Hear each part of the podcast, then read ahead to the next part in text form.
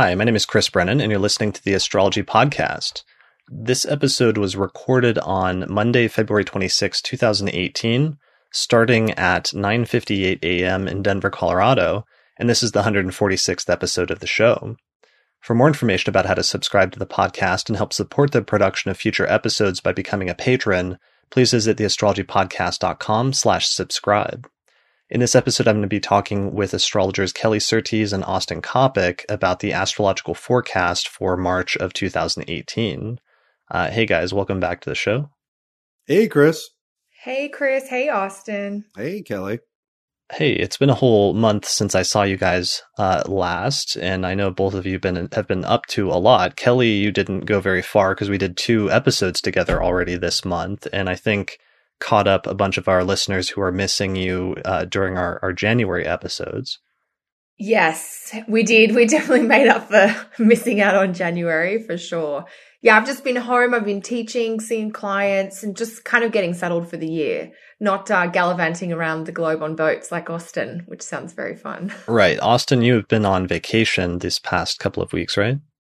Yeah, for about a week and a half now. And i I'm actually still on vacation, technically, although this is sort of half work, half vacation. Right. So you went on a like a cruise or something? I did. I went on a carnival cruise and uh, I was on a boat for a week. As I was telling Kelly earlier, um, I got on the I got on the cruise the day before the sun entered Pisces, and so the first day that I woke up on a giant boat in the middle of the Caribbean, the sun entered Pisces. So it was um, it was all very appropriate. I was uh, it was certainly the right time to enjoy aquatic life. Brilliant. That sounds like a good way to uh, act in accordance with the transits at the time. And that was partially like an election, partially convenience, right? Yep. Yep. Yep. Cool. All right.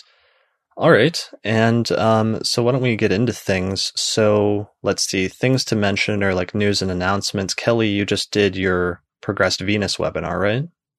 I did. We just recorded that last weekend. So the video recording is now available and it, I was really happy with it actually because we got to touch on. I, I felt like I was able to make it a really complete presentation. I did a very basic intro about how to figure out where your progressed Venus is at the start. And then one of the examples I used towards the end of the webinar was very fancy, like progressed to progressed aspects, just to show how involved you can get with that stuff if you want. So yeah, so that'll be a great webinar, you know, whether you're new to progressions or you've been using it for a while. So that's now available just on my website. Awesome. Brilliant. Yeah, everybody seems to have really liked our secondary progressions episode, and I'm glad we got a chance to do that because I, I, can't believe I hadn't done an episode on that topic so far. Yeah, it seems to have filled a gap, and we've had some good comments and feedback coming through. So, yeah, thanks for having me for that. It was a lot of fun to do. Yeah, definitely. And Austin, you're you're a fan of are you a fan of secondary progressions? I use them. Um, You're not a big w- fan, though, are you? If I was as good as Kelly is with them, I would probably use them a lot more. Very, Aww. very nice. Very nice. no, I mean, no, li- literally, like that's that's that's a truth. It actually came up. I did um, I do a monthly, uh, I do a monthly live session with my upper tier Patreon patrons, and a bunch of people were asking me about secondary progressions because they'd heard the podcast. Hmm. And, um, you know, I can do a little bit with it and I help some people, you know, figure out what a station in the progress chart meant. But I was like, really, you should just um, get it from Kelly. Thank you. Yeah. It's it's funny, like I guess everybody has those little techniques that they just get connected to very early in their journey with astrology. Because I find these timing techniques, the more you use them, the more intimately you become familiar with the nuances of what they have to offer. Absolutely. Like yeah. people people ask me about releasing techniques and I'm like, you just got to go to Chris or, you know, I, I'm not there yet. I, I can do a basic, this is kind of how it works. But if you want something really nuanced, I'm not the gal for you. Yeah, I feel that way too. Somebody asked me, I actually, I was asked twice over the last two weeks, who's the best astrologer? Oh my goodness. And, um, you know, and I said, well, it doesn't really work like that. I was like, I have people that I will go to for specific excellences, right? I was like, yes. if I want to, if I want somebody's opinion about secondary progressions, I will talk to Kelly, right? You know, if I want someone's opinion about uh, Hellenistic astrology, I will talk to Chris. Um, you know, et cetera. And I named, I named like, these are my specialists. You know, these are the people that I trust to be excellent in their corner of things as well as generally proficient. Right. I don't think there's there's a there's a best distro. I was like, it's not like cage fighting. You can't just put a you can't just pit us two by two uh, until a victor emerges. Right. Well, that's really funny because I was seeing uh, some comedians talk about that recently, and they're talking about the difference between the comedy scene versus like boxing, where there's literally like a heavyweight champion who is recognized as like the best fighter at the time, or at least the one who's won all of the fights up to that point. But when it comes to something like a timing technique, there's really that dual issue in astrology of on the one hand, there's certain techniques that people become more interested in that really like speak to individual astrologers and everybody gravitates towards or eventually finds that one technique or that set of techniques that really speak to them in terms of what they're trying to do with astrology. But then on the other hand, the other issue is just that the field is so vast that no one astrologer can master every te- timing technique and every astrological technique or branch out there. And so you end up needing to really decide at some point in your studies what you want to focus on and what you want to specialize in. Yeah, and uh, I would say that that's in part a decision, and it's also in part just yielding to what you get the most out of and can see most deeply into. You know, like like Kelly, you probably didn't sit down and say, I'm going to be a master of secondary progressions. no. you know, there are just certain things you're like, oh, that's really interesting. And you find yourself spending more time with it. And then maybe that's where the decision comes in. Is you're like, oh, I guess this is maybe this should be kind of my thing. Like with, I was like with Yeah. Decans, I was interested in Decans at 22. Um, and I ended up writing a book about them 10 years later, but that was because I'd been interested in them like as soon as I discovered them. Yes. Oh, by the way, um, 36 Faces is sold out. Sold Oh, out, yeah. sold out. No more print runs. Um, the publishers sold out. Uh, the dis- the publishers distributors sold out. I have like a a box or maybe half a box, maybe like 10, 15 books. Um, um, that I will sell most of back in my office, but they're they're pretty much gone, all Wow. editions. Wow. So that's that's that's fun. Yeah, I actually had a, Congratulations. Thank you. I had a student who contacted me recently looking for it and he said he couldn't find it anywhere. Did he get in touch with you? I don't know. I had several uh, several people since the the you know the publisher and distributor ran out. A number of people have contacted me. So, Okay. Well, and um, I just got off a boat yesterday, so I have not caught up fully on emails. Yeah. Well, I hope you do another print run or, or something at some point because it was a great, great book and a great resource. So yeah, hopefully it stays in, in circulation, although it's good for us that have that super rare first edition then. Yeah, yeah. You can maybe um, sell it and buy three of the second edition. Right. That's not a bad idea. All But right. yeah, there we're we're thinking about whether we're going to do a second print run or a second edition and when and all that. So that's that's in process. I don't intend it to be out of print for terribly long. And Yeah. then you, you have another possible publication in the works as well at some point. Yeah, I've got a couple small projects, but I really have been thinking for most of the last year about putting together um, a mansions book, um, parallel in some ways to the the way that the that the Decans book was constructed. A little, you know, maybe hundred pages of history, and then a look at different systems and hmm, how should we say where where they cohere and where they differ, and also you know, putting in some material about how to use them natally and electionally. Brilliant. All right. Fantastic. That would be great. Um, so that actually might be a good segue into the initial discussion topic, where usually I have like an initial discussion topic at the top of these forecast episodes to give us something to talk about that's not just the forecast that's going on in the astrological community or that we're thinking about and discussing recently. Um, so the main thing that's happening right now in the astrological community that I've been noticing over the past few weeks, and I don't know how long, how closely you guys have been following it, but there's been all this controversy regarding this uh, lecture that Glenn Perry gave in India, where there was this big conference in India. It was hosted by an Indian astrological organization. A bunch of Western astrologers went there and, and were invited to give talks and lectures, and they did. And it was a big success. But one of the main things that people heard about afterwards was this there was this big controversy because Glenn Perry went there and gave a talk basically just saying that the tropical zodiac is the one true zodiac and that the sidereal zodiac is false and he was saying this to like a room full of Indian astrologers who all use the sidereal zodiac. Um, and the video or the lecture, the recording of this talk was actually just finally released last week.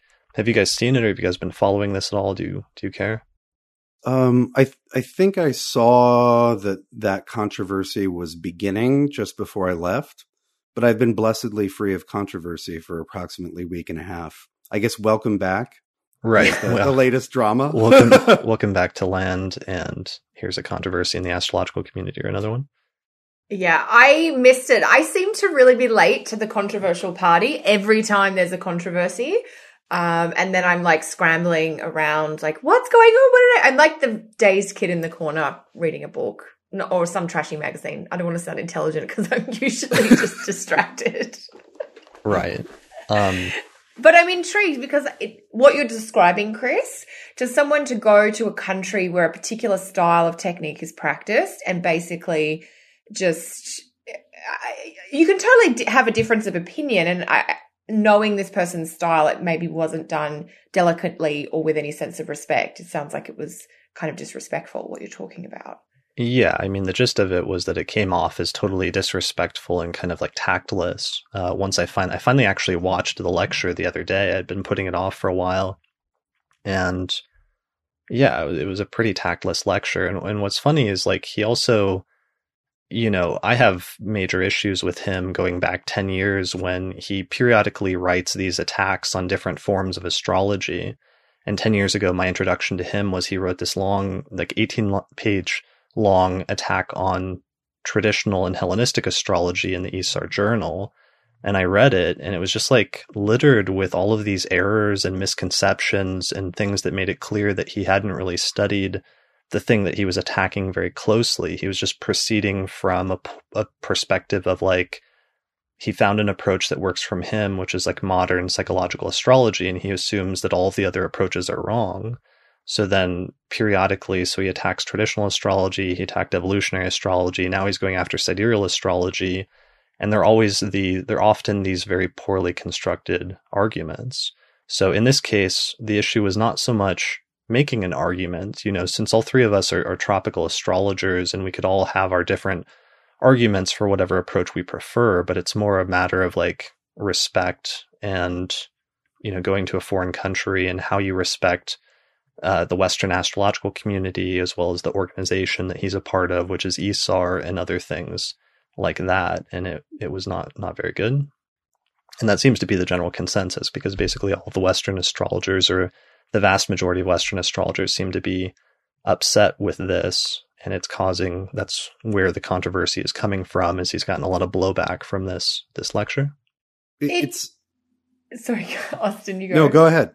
I was just going to say it, it's almost what you were saying before, Austin, about like trying to put, you know, two astrologers in the ring and it doesn't work. Like which side, which zodiac is better or worse. I mean, you're almost showing a little bit of an, an ignorance or a lack of knowledge around the philosophy behind each of the different zodiacs and how they came about and why they were used, where and when they were used. And I don't, I mean, I don't know if this is something that we three all have in common or if you guys think differently, but it's not so much that there's a right and an only one way of astrology. There's different sort of astrologies that grew up in different cultures based on different philosophies at the time. And not to say that there's a different astrology everywhere in the world, but it's, you're, I don't know, I think you're almost coming from the wrong point to say this one works and that one doesn't.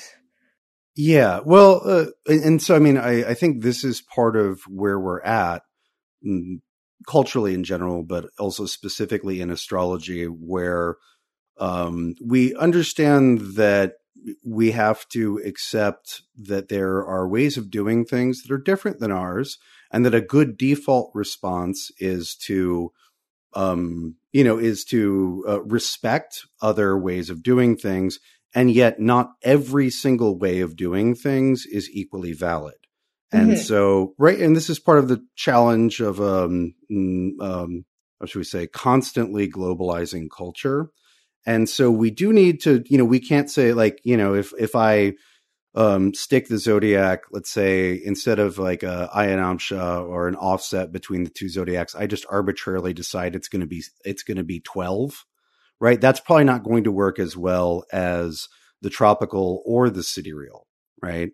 Um, and so we could we could throw Austin's Ayanamsha of twelve out, right? And so there are things that we need to throw out, and so that's I don't know. I think that's just where we're at. We're sort of between like respect, but not every not everything is a completely flat plane of quality. Some things do work better, and then That's some true. and then some things something in some cases there's there's the matter of hammers versus saws where you a saw and a hammer are both good tools but if you try to hammer with a saw it will work poorly and if you try to saw with a hammer it will also work poorly so i don't know Yeah, I mean that's one of the great sort of crises of our time in the astrological community is after the revival of all these older forms of astrology, uh, you know, greater interest in in Indian astrology in the West, and basically this great diversity in the astrological tradition that's occurring today. This question of you know when is it just a matter of recognizing and being and appreciating and, and seeing the value in different approaches different approaches that just might be different approaches that are still effective in different ways and the common analogy that people usually invoke in those instances of astrology as a language and that question that rob hand poses of you know which is more correct french or german and you realize then if you phrase it like that that that might be a false uh, sort of dichotomy to attempt to set it up that way if there can be equally valid but just different ways of communicating. So on the one hand, there's that as a scenario where there may be some instances where that really is the case, and I think all of us would agree in studying different traditions of astrology that each of them has unique and often useful things to say that you can learn from them that do validate to some extent the language analogy. But then on the other hand, you do sometimes have this issue with, due to the diversity of techniques, sometimes individual astrologers do have to test and attempt to validate one technique or another, or to compare one approach to another, whether it comes to zodiac issues, whether it comes to house division or other things like that. To the extent that astrology is like a technical discipline, it's okay to compare and contrast, and in some instances, to decide that you personally think that one approach is more effective for what you're trying to do than the other. Um, and I guess that's where it comes down to it is there, there becomes this issue where I think, I don't think most people took issue with the idea that Glenn liked the tropical zodiac, was endorsing it and wanted to promote it and explain why.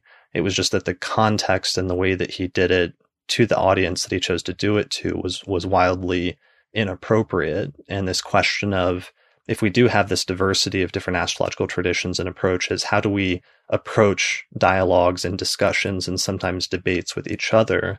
And do we do that, you know, respectfully and with a, a open sense of inquiry and genuine curiosity, or do we just walk into a room and and you know give each other the middle finger and say I'm right and you're wrong, deal with it? And is that really productive in any real sense? I mean, I don't think it's productive at all, and it's divisive. Essentially, it's it's not about you know, as you're saying, we can all di- we can disagree, we can all have our own interpretation of the different techniques or what have you. Just as we were saying before, even about things like progressions and releasing, you know, they're they're all great techniques, but we're not all using all of them. Um, I just think, and for me personally, and this is where I think I do have a, a lot of Venus in my chart, is that I'm always like oh, let's just, you can do it your way. That's okay. And we don't have to agree, but we could still go out for dinner together. But that's not the vibe that comes through in this sort of situation. It's like you've either got to do it my way or get out of the room kind of thing. And I probably have more of an issue with that style of approach to disagreement than I do even necessarily about the substance, if that makes sense. Right, right. So, uh, and I don't know, were, were you going to say anything else about this, Austin? Oh, I guess, um, one thing because I've been, I've kind of, uh, I've, I've been spending a fair amount of time with Jyotish lately. With Indian And- astrology.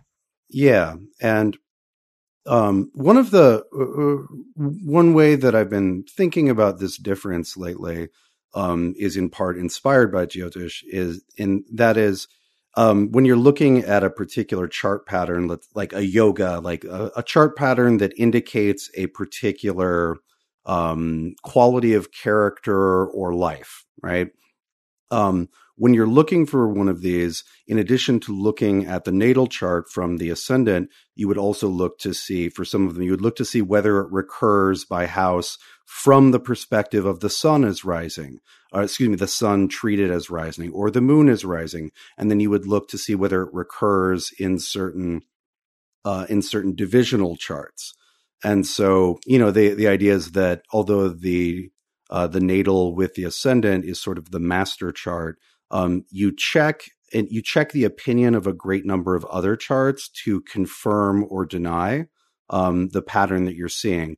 And so it seems natural. I, I, I sort of have come into a habit of just looking to see whether a particular chart pattern recurs in both the um, in both the natal in the both the tropical and the sidereal natal as well as these others. Does that make sense? Sure. Yeah, definitely. And I mean that's one of the the questions then is like that's a solution and that's a possible solution to this issue and it seems like different astrologers develop different solutions when presented with this problem and that that sort of dialogue that develops around it yeah I, and i wouldn't um, be so final as to call it uh, an answer or a solution um, it's more um, it's it's more sort of like a working approach at this point in time mm. because I'm not willing to trash one so I can just do the other, you know, so I can just do one and then trash the other. And so that's just sort of like, you know, if we're going to say these are probably both valid, how do we how do we then work with that assumption? Right? And that's sort of where I'm at today. Right. Well, and one one of the things that but you're actually doing is you're actually studying Indian astrology in order to understand how the sidereal zodiac has been used in that context in the process.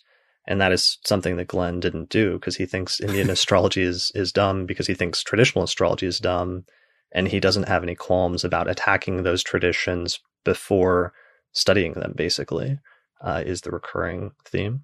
Yeah, well, and if you're going to, you know, go go to the bother of critiquing something, you need to get to know it very well. Right. Theoretically, right? that.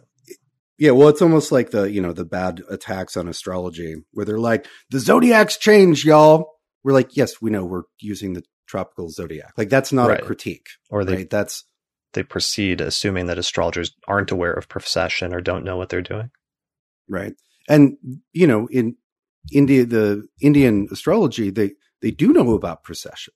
There, this isn't like a truth bomb that anyone has dropped. it's in right. very old texts where they're just like, we're not using that. This is a thing. This is the yearly zodiac. We're doing, you know, we're using a different tool for this job. So, right. Well, or even, you know, skeptics commonly allege that astrologers don't know about precession, even though there's been so many famous astronomers down through history that use the tropical zodiac and we're very aware of precession from Ptolemy to Kepler to you know Galileo or what have you. Right. Galileo didn't know about precession. Right. yeah. Anyway, um, so uh, somebody in the in our live audience of patrons just gave the link to the transcript of Glenn's talk, but I actually would not recommend reading the transcript because he tried to promote the transcript early on when the controversy first erupted and everybody on Facebook started hearing all these complaints that he'd given this really offensive lecture in India. And so one of his strategies was to release a transcript right at the start, but the transcript's actually misleading because he actually had a bunch of subtle things, including a bunch of images in his slides that you actually need to see in the video in order to understand the true effect of the talk. So I would, I would not recommend actually just watching the transcript. Uh, one of the slides, actually, the very first diagram he used in the talk when he first starts explaining the difference between the sidereal and tropical zodiacs was actually an image that he ripped off from an article that I wrote on my website. So that was actually an interesting. Um, that uh, would have really annoyed you to see. Yeah, especially given my history with him and him writing that attack on traditional astrology 10 years ago and me writing a long response to it where I pointed out all of the mistakes that demonstrated that he didn't hadn't studied traditional astrology before attacking it. So I've actually done a follow up for this talk now that I watched it and I recorded a two hour commentary discussion analysis of his uh, lecture last night. And I'm trying to decide whether to release it right now. So if I decide to do so, I'll do so sometime in the next few days. So that may or may not be an episode of the podcast coming up soon. And then we can, I'm sure that'll lead to further discussions. Totally. All right. So let's move on. Um, oh, yeah. The only other piece of news is that the Regulus Award voting just closed today, actually. So I don't know if you guys, do you get ballots? Are you guys members of those orgs? Um, I think so. I, I believe I believe I am. I I've been kind of out of it. I mean, I was li- I've been geographically out of it, and the previous two months were one long work bender. So I might have ignored those emails in favor of more pressing matters. Yes. All right. Austin and I were talking about how insane the Mars, Jupiter, and Scorpio combo was for both of us work wise.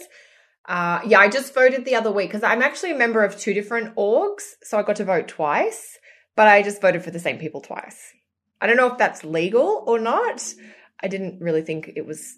I don't know. Maybe it's not, but I figured I was. No, I paid two memberships. I should have two votes. Yeah, I think that's how it's supposed to work. Is if you have multiple memberships, you end up getting a vote for each organization who separately. Yeah, because I got ISAR and AFAN. I voted through because I'm members of both of those organizations. And that's just my joiner mentality, which I learn a lot about when I discuss with Austin. and his Mars. I always feel like you're so Mars sometimes. And all your analogies are like two boxers in the ring, and all my analogies are like when I'm in the kitchen baking. And it's just so different. right. To be fair, uh, Kate and I binged uh, all four seasons of the Great British Baking Show last month. And and uh, in my consultations for the following weeks, every one of my analogies was about baking, in Great British baking. In fact, Austin, I'm thrilled. I, I wish I was a fly on the wall to hear you with your baking analogies. Uh, but anyway, we Chris was asking us about the Regulus Awards, and our tangents are clearly on fire today. So yes, I did vote. There were some good categories. I saw Chris that you were nominated, Ooh. and I, Yeah. I won't I won't discuss whether I voted for you or not because voting is private. right. Yeah, I was actually nominated for a Regulus Award in the. the Which ca- is huge. You must be like the youngest person ever. So, for people who might not know, these are like the astrological Oscars, basically. Yeah, I mean, it's the biggest award that we basically have in the astrological community because it's put together on behalf of all three or four of the major astrological organizations in the US. So it doesn't really get bigger than that. So I was nominated in the category of the, for theory and understanding of astrology. Although it's funny is like the other nominees were Benjamin Dykes, you know, who's done 2 million translations of, you know, medieval astro- ancient astrological texts uh, James Holden, who's written the standard, you know, books on the history of astrology, as well as translated several dozen ancient astrological texts. Deborah Houlding, who has the, you know, the most popular and extensive website on traditional astrology uh, on the internet. And then Adam Gainsburg, who's done some amazing work on observational astronomy and things like the Venus and Mars cycles. So the competition was actually pretty tough. And I, That was actually like I think one of the categories that had the most high quality candidates in it. Yeah, and I feel felt bad, and I'm actually only mentioning it now on the podcast now that voting is over because I didn't want to influence it or game it unduly because I actually feel almost bad that I'm going up against Ben and Houlding and Holden, and I would almost feel bad if like I won the award instead of like James Holden or Benjamin Dykes or Deborah Houlding on some level. well, Yes. that's that's what we like about you, Chris. You have integrity. Yes.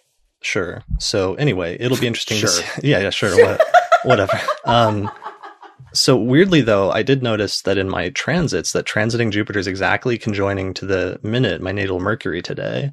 And it's kind of weird that the voting is closing at the same time. So I don't know. We'll see how that pans out. Oh, and actually, what Jupiter's doing in your natal chart, I know other people who've won awards under that kind of a. Well, Cycle? and Jupiter's basically going to station in that degree. Correct. Right. Yeah, it's there now for like a month. Sure. So that's actually a good segue then into the point of our discussion today, which is the That was a very smooth segue. right. What? Uh, also, the moon is exactly trining that Jupiter Right now. while we're talking, like within two minutes of arc. Yeah. Yeah, exactly. And it just closed and they're just they're literally just counting up the votes today. So it's actually interesting because I've never paid attention to something like that where it's a vote process where you know the results aren't going to come out until months later, but technically today the vote has closed and therefore all of the votes that will get in are now officially being counted as of today. So it's sort of an interesting astrological thing to think about in terms of like the vote closing and potentially people who win the awards having transits that day that they don't find out about until you know months later but we'll see what yes. happens um, all right so let's make a transition then into talking about the forecast for march. So we're we're already at march. So what is today? It's february 26 2018 i'm going to go ahead and share the chart for the moment just for so that those who are following uh, the video version of this can kind of see the lineup of planets that we're looking at right now. But where should we start in terms of the astrological forecast for March, or what do you guys think is sort of important that, that we should start with? Should we just start at the top of the month? The full moon on the first, right? Yeah, there's a full moon. Very easy place to start for this month. Very easy. And this place, is going to okay. be a month where, you know, there's going to be a blue moon. And I've already started people to tell people, please don't ask me about this. Oh yeah, that guy. That's your guys' most hated uh, thing is the concept of the the blue moon. It, yeah, it's, Um, it's I- it, it's in the book of Grudges. I don't Yeah. know if it's at the might top. not be at the top, but it's definitely in the book. definitely. So, because we have a full moon about every 29 days. So, there's sometimes where the calendar months correspond and we just have two per calendar month. And March is one of those months. Okay, so, So, we've yeah, got a full the moon Virgo full moon. on the first, f- full moon on the first in Virgo, and then a full moon on the very last day of the month in Libra. Basically, Yeah. got it. Yes. Okay, so starting. uh, go ahead, Austin. I was just going to say one introductory comment about March this year is uh, many of you probably heard the old saying like in li- in like a lion out like a lamb referring to the weather in March. Um, this year it's in like a lamb and out like a lion. Um, thing, things things get steadily less chill as Yes. the as the month progresses. Although they start um, pretty chill. Yes. Yeah, it's interesting. My one sentence summary for March is it's a month in two parts. Absolutely. So there is the first half of March and then there is the second half of March and it's they're very different. What's the major? Just to give us a preview. What's the Oh, major yeah, so- distinction? The well, I think it's the shift of um primarily Mars into Capricorn on the 17th, I think, if I've got that date right. Um mid-month and then uh, we also have a Mercury retrograde start at the end of the month. Uh, we've got so much Pisces energy at the start of the month. We're all in the pool and we're happy because the sun is shining. But then we get the segue with Mercury and Venus going into Aries. But it's it's primarily the Mars split that I think really changes the vibe. Um, yeah. and ev- then yeah, Go ahead. Yeah, Oh, yeah. everything everything goes from water and Jupiter to fire and Mars. Fire, Mars, and Saturn. Right. Right, that makes a lot of sense. We have everything in Pisces, and then very quickly all those inner planets start shifting into Aries, and at the same time we get Mars not just shifting into Capricorn, but going into Capricorn where it meets up with Saturn pretty soon after and starts getting ready to turn retrograde before too long later in the year as well. Yeah. Well, and we just have um it's uh, Mars's ingress into Capricorn, which puts it into a two month co presence with Saturn and Pluto, is quite significant. But it is made all the more significant because uh, shortly after Mars's ingress, the Sun moves into Mars ruled Aries. Venus is already in Mars ruled Aries, and Mercury stations retrograde in Mars ruled Aries. So a lot of planets are answering to Mars at the same time as Mars is closing in on a rather gnarly conjunction with Saturn. Wow. Yeah, uh, that is pretty striking. Yes, and that conjunction technically becomes exact early in April, but we're going to be feeling it through those last sort of 10 or 12 days of March, just, you know, as soon as Mars gets into Capricorn, basically. And we can contrast that very meaningfully with the with the beginning of the month which has the sun, Mercury, Venus and Neptune in Jupiter ruled Pisces. Right. So that's what we're at right now and what we're coming out of. And so we have at the top of the month, like you guys said, uh, starting with that full moon in Virgo. So the full moon takes place at 11 degrees of Virgo. And uh, the closest aspect that it's actually tied into is uh, the moon being opposite to Neptune at 13 degrees of Pisces and the sun conjunct Neptune at 13 degrees of Pisces. So is that the main signature? It looks like that's one of the main signatures, aside from a pretty nice looking trine between Venus and Mercury at about 22, 23 Pisces with Jupiter at 23 Scorpio. So this is the the contrast that you guys were talking about in terms of the sort of ease of the beginning of the month versus some of the more Martian and other hard aspects later in the month. Absolutely. Definitely. Okay. Um, and that's actually brings me to the election because when Lisa was looking for auspicious electional charts this month, um, she was actually having kind of a hard time, but she found one at the very beginning of the month that we wanted to highlight for this month because I think basically she picked up on the same thing that you guys did, which is basically that the first month part of the month looks a lot easier than the second part of the month. And therefore, the best electional chart that we wanted to highlight uh, actually takes place right away on March 1st. So here is the uh, chart for that on the screen. So the chart is set for. So the chart's set for uh, March 1st, 2018 uh, starting at the the election is set for 6:49 p.m.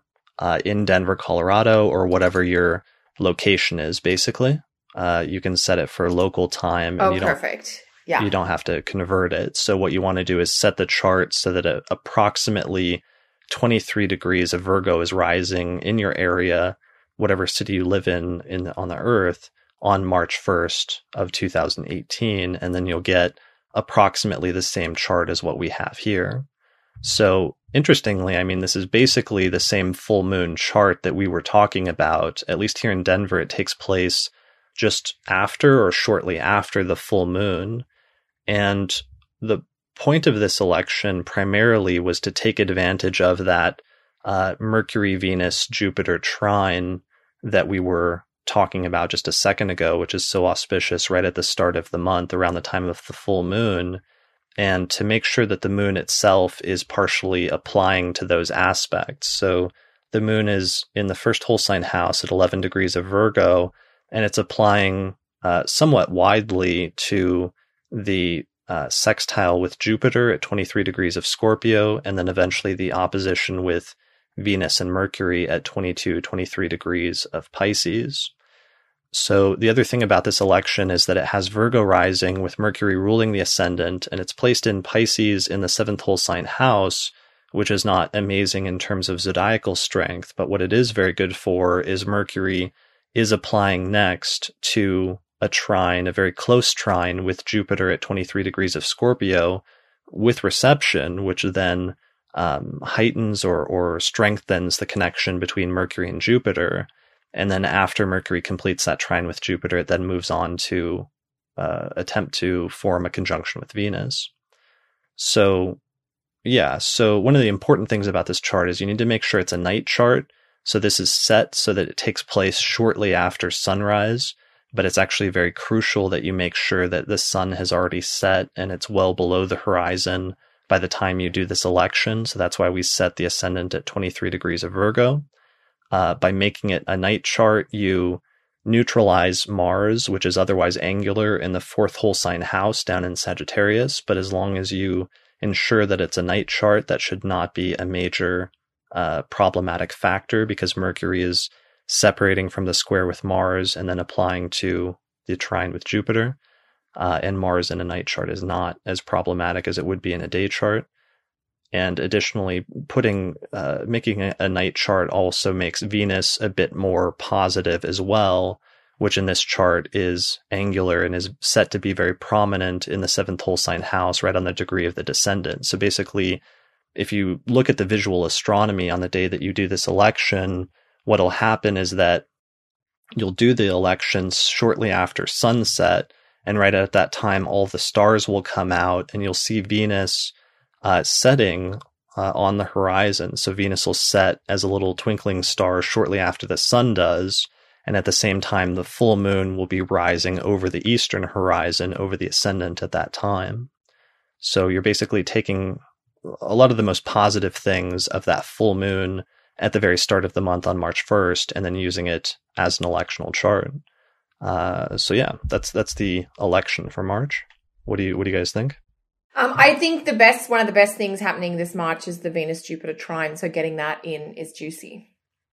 Yeah. yeah, I think that's nice.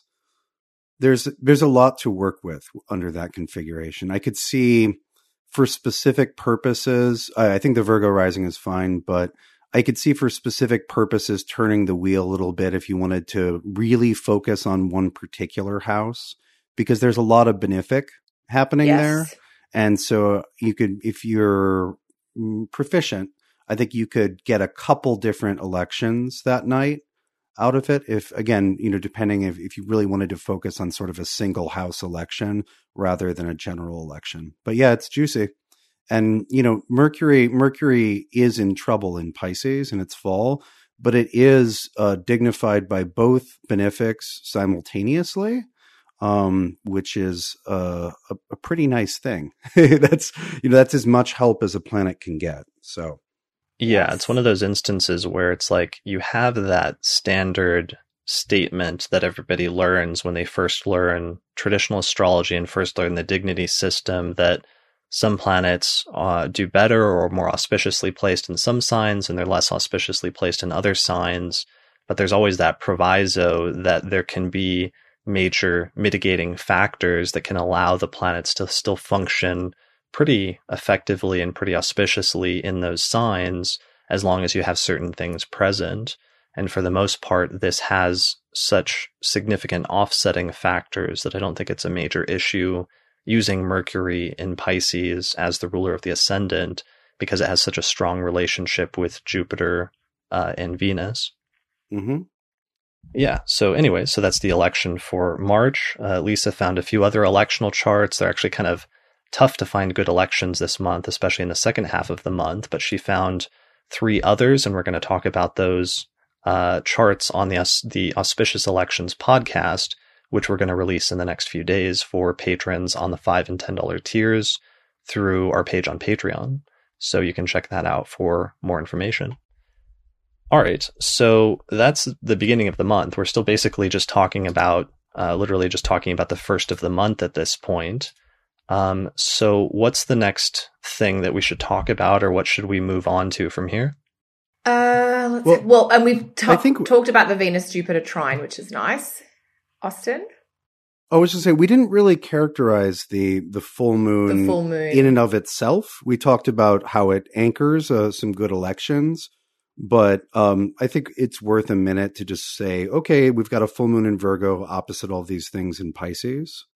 Um, I see that as a an opportunity and perhaps the necessity for balancing out. If you've got if you let things get a little, how should we say, a little Pisces sloppy, then um, that you know that full moon in Virgo is very helpful for kind of just maintaining minimal order making sure that yes, that's wonderful. You're having a good time, but you know, let's remember to pick up after ourselves and remember that you know the um, the bills are still due, even if you're kind of relaxing and enjoying yourself. It's you know sort of a useful counterpoint to what is mm, somewhat excessive Pisces at the beginning of the month. Right. Yeah, definitely. Yes.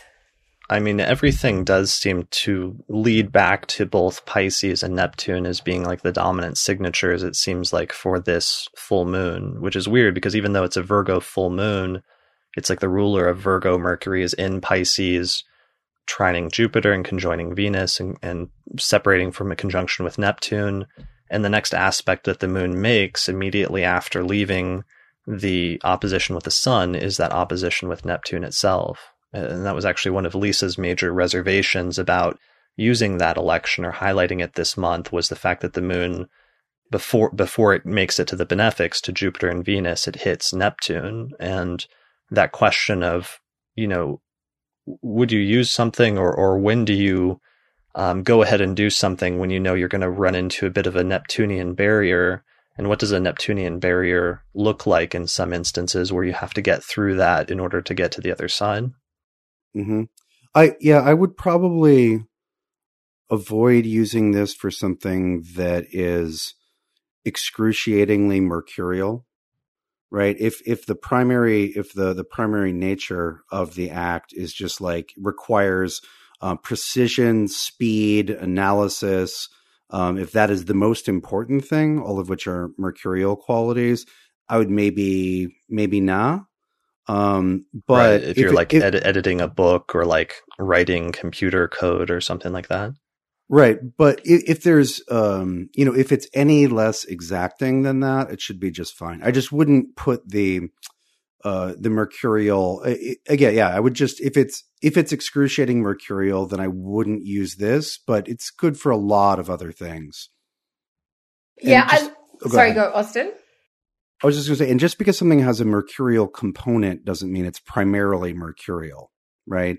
Um, you know, for example, writing poetry involves writing, um, but in, uh, poetry is uh, much more than simply mercurial. It's really primarily Venusian, and so that would be fine. You know, if you were writing um, writings, if you were doing something that requires imagination, right, and you know, and perspective and artistry, then this is perfect for that. But if you're writing, yeah, again, I think computer code is a good example of maybe not uh, Chris, as well as, you know, if you're doing your taxes, this isn't the best doing your taxes election. Right. Yeah. And and that's a really important distinction for elections that people sometimes get caught up on is is that you really need to figure out what what is the underlying essence of what you're actually trying to do or what's actually involved here rather than sometimes people get distracted about some other part that's involved and, and mistake that as like the main emphasis. Yeah, like it, with this one, I would say lead with Venus. This is this would be best for Venusian elections and sufficient for a number of others. Yeah, I mean, it, it just strikes me it, that with the rulers of the first and the seventh also kind of applying that this would be really good for a relationship, romantic type um, election, uh, or if you, yeah, date night for sure. If you're if you're writing something creative uh, but I do like the the energy of the Virgo moon just creating that polarity with the Piscean energy. If nothing else, it's like let's just focus for a couple of days and maybe achieve a couple of points that will help feed the Piscean dream, but will be substantial or tangible, or there'll be some sort of productive output here. Uh, so I think that's a nice counteract counterpoint to, I mean, the Virgo moon is always a nice counterpoint to Piscean energy, but this year we've got an excess of Piscean energy while that Virgo moon happens, which we don't always have. Right. And that's such a, and it's such a, it, it becomes more stark or more clear or will become more clear what that is and how it's different once we get to like the second half of the month where everything's suddenly in like Aries and Capricorn and you get much more of a hard edge and that sort of the nebulousness and the the sort of romance of Pisces is, is kind of over at that point. Gone. So if you're enjoying it, enjoy it while it lasts, because I think it's actually around the 6th of March that Mercury and Venus do move in. Um, Mercury goes first, I think, and then Venus follows into Aries. Mm-hmm. Brilliant. Yeah, but I, I, would just say so we've got the Virgo full moon on the first, the moon is still in Virgo in the second. Um, on the third and fourth, we we have a Libra moon, a Venus ruled Libra moon, and during that time we have a Sun conjunct Neptune in Pisces, and Mercury conjunct Venus yes. in Pisces. So it's almost like the that you know the that hyper Pisces Venusian period extends right up until the end of the of the the Libra moon, which follows the the Virgo moon, and then Mercury and Venus both bail on Pisces and enter into Aries, beginning the the shift into the more fiery and Mars ruled um, portion of the month. But at that point, it's it's somewhat balanced, right? We've got some fire, we've got some water, um, it's not um, it's not as lopsided as the very beginning of the month, which is lopsided towards water, or the end of the month, which is very hot and dry, earth and air, Mars, Mars, Mars. Yes. Right. So that's our next major astronomical movement is March 6th. On this, basically on the same day, we get this not quite simultaneous, but at least on the same day or within the f- same 24 hour period, ingress of Mercury and then Venus into Aries. Yeah, and it's worth noting that Mercury and Venus are right next to each other for the entirety of the month, more or less. That is interesting because uh, Mercury is actually getting ready to, to slow down to station retrograde. Yeah, they're, they'll both be, they should both be visible for just a little bit after sunset together. Yes. I mean, that is one of the astronomical shifts coming into March too, isn't it? That Venus starts to become visible again after being hidden for quite some time. Right. And they're both getting, they're both actually getting further and further from the sun. So they'll be getting more and more visible um, for most of the month until Mercury pauses for its retrograde station and then begins to drop back beneath the horizon. Yes. And Venus will carry on further. But Venus is moving relatively quickly right now, so she can keep pace with Mercury. Uh, and Mercury is slowing down. He's so. slowing down. So they're more, yeah, they're running together. Um, but I think the shift, so Mercury and Venus, I always think of planets moving out of Pisces and into Aries. It's like they start to dry out. So the, the inspiration or the feeling or the intuition or the creativity that starts to subside. And once we get into Aries, of course, we're more about taking action. There's more of a decisive quality. Um, not necessarily saying that Mercury going into shadow is super decisive, but there are a few days there, uh, bef- when Mercury just gets into Aries before it hits what will be the start of the technical shadow point. So there's a little bit of like, okay, make those decisions you know, start putting plans into action. We want some movement. We're no longer dreaming. We've got our shoes on and we're we're heading out, getting things done. Yeah, definitely. You know, when I think of the uh the the Pisces Aries cusp, I always think of that that evolutionary scene where the like the the fish with bony fins kind of like clomps up onto land. That's that a great from, image. Yeah. From, from science class. Uh, yes. I'm not sure if that's the way it happened, but I remember that image and it's, it's sort of awkward at first, but give it a million years, right? Yeah. And, yes. uh, and that, that fish will grow horns. but that, but it's a nice concept, like, cause the, the expression of that planet evolves as it changes signs. So. Yeah. Yeah. And the flip side is wherever Aries is in your chart, you've now got the presence of Mercury and Venus before we get too het up with what Mars is doing. So a little bit and of. Uh, just a bit about, um, and so technically we have two Mercury Venus conjunctions this month. Um, we have one in Pisces and we have one in Aries. Yes. And uh, I personally like Mercury Venus conjunctions quite a bit. Uh, I find the writing comes much easier and also often the speaking, you know, yes. the, um, um, whatever, you know, and, and in this particular one, Venus is the stronger of the two while they're in Pisces.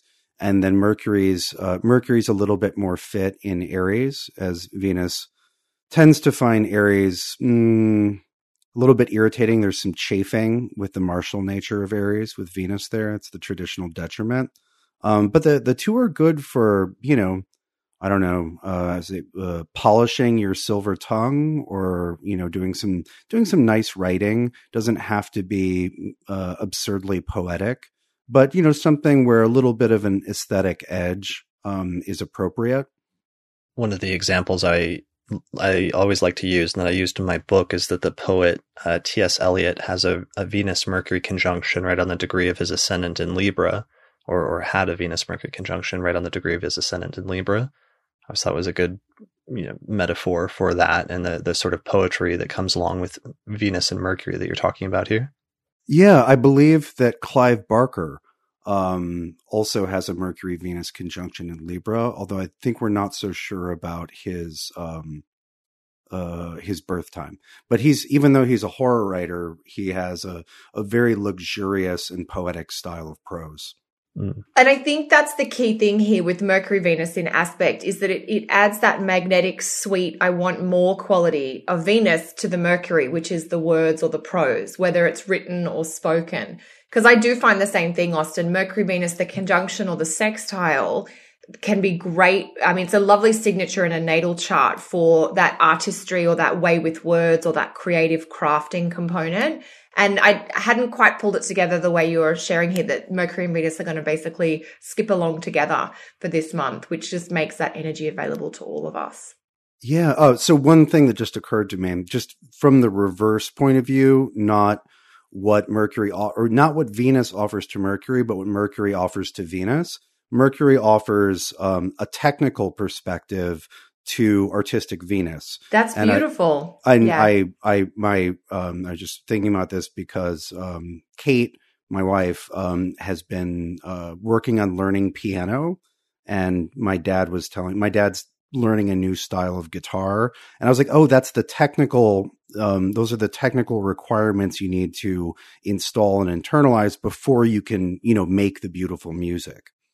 That's a really good point. And the same with writing, that you have to know how to put sentences together or how to use words before you can create a piece of writing that is pleasing to read or pleasing to hear. Yeah. So, yeah. So both sides, right? So yeah. if somebody, if somebody wants to, you know, if you wanted to start um, learning an instrument or you want to get back to learning an instrument, a Mercury Venus conjunction election would be a great time to do that because that's about the union of those two principles. Sure. So we've got, it looks like the first Mercury Venus conjunction occurs around uh, March 3rd. And that one's interesting because Mercury is moving faster than Venus, and Mercury overtakes Venus at about 26 degrees of uh, 26, 27 degrees of Pisces. And then that's around March 3rd, March 4th. And then later in the month, they both go into Aries. And then Mercury starts slowing down while Venus is still uh, speeding up, and Venus actually ends up catching up to Mercury and overtakes Mercury. Uh, it looks like that takes place, what, about March 19th, March 20th at about 16, 16 yeah, degrees 16. of Aries? Yeah, because Mercury's just in station then, and Venus hotfoots it over Mercury. Okay, right. So that's actually the stationary, the, the degree that Mercury stations at is 16 degrees by about March 22nd, March 23rd, but Venus is already conjoined Venus basically in that degree back around the the 19th. Yes. Yeah.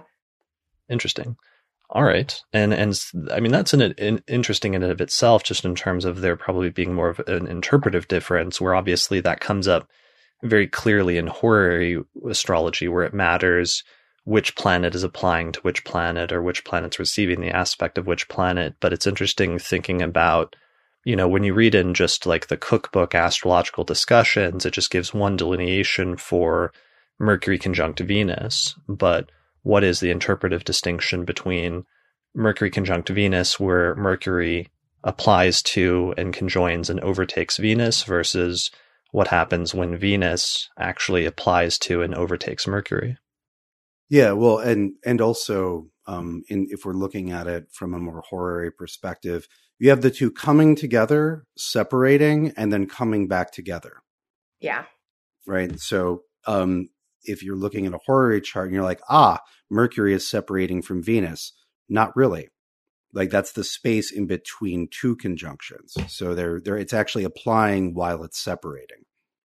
Right, because if, if, it was like a relationship horary and it's like, will these two people get back together or will X and Y individuals reconcile and you saw them separating, it might indicate coming back together, then separating, and then coming back together again, or something like that in terms of it describing symbolically a sequence of events. Mm-hmm. mm-hmm exactly. Interesting. All right. Well, so that's right at the beginning of the month. And we're focusing mainly so far on, on Mercury and Venus, but pretty soon after that, another relatively major astronomical event takes place pretty early in the like the first week of the month, which is Jupiter stationing retrograde in Scorpio at, at 23 degrees of that sign, right around March 28th, March 29th, right? Mm-hmm. All right. So this is our first station. It's now been a few months. It's been several months at this point since Jupiter ingressed into Scorpio last fall. And now we have uh, Jupiter slowing down and turning retrograde at that point, and it will stay retrograde for the next few months after this. Yeah, well, Jupiter's cycle is just about cut into thirds. You know, we have the conjunction with the sun, which occurred last November. and then well, no, last late October, and then you got about four months, and then Jupiter stations retrograde, and it'll be retrograde for a little under four months. Then it stations direct, and then you got about four months until the next Sun Jupiter conjunction. So the middle third of Jupiter's cycle is always retrograde, and um, I, I think care. Uh, I think it might be worth it to just point out for what's for me the millionth time that Jupiter's uh, retrograde and direct periods are n- uh, are not analogous to those of Mercury or Venus. Um, Mercury and Venus, the interior planets, um, in some ways reverse their significations when they're retrograde. A, a retrograde Venus will actively uh, create dispute and strife in an area, whereas in Mercury, instead of creating it, Mercury, when retrograde, instead of creating clarity, will actually will actively fog things up. Jupiter, as the planet of coherence and opportunity, um, does not become an indicator of incoherence and calamity when it's retrograde. Um, you don't have a reversal. You don't have that um, blatant reversal of significations with Jupiter, Saturn, uh, Uranus, Neptune, Pluto. Um, their retrogrades are, are different and occur much more regularly. Um, and so I wanted to point that out.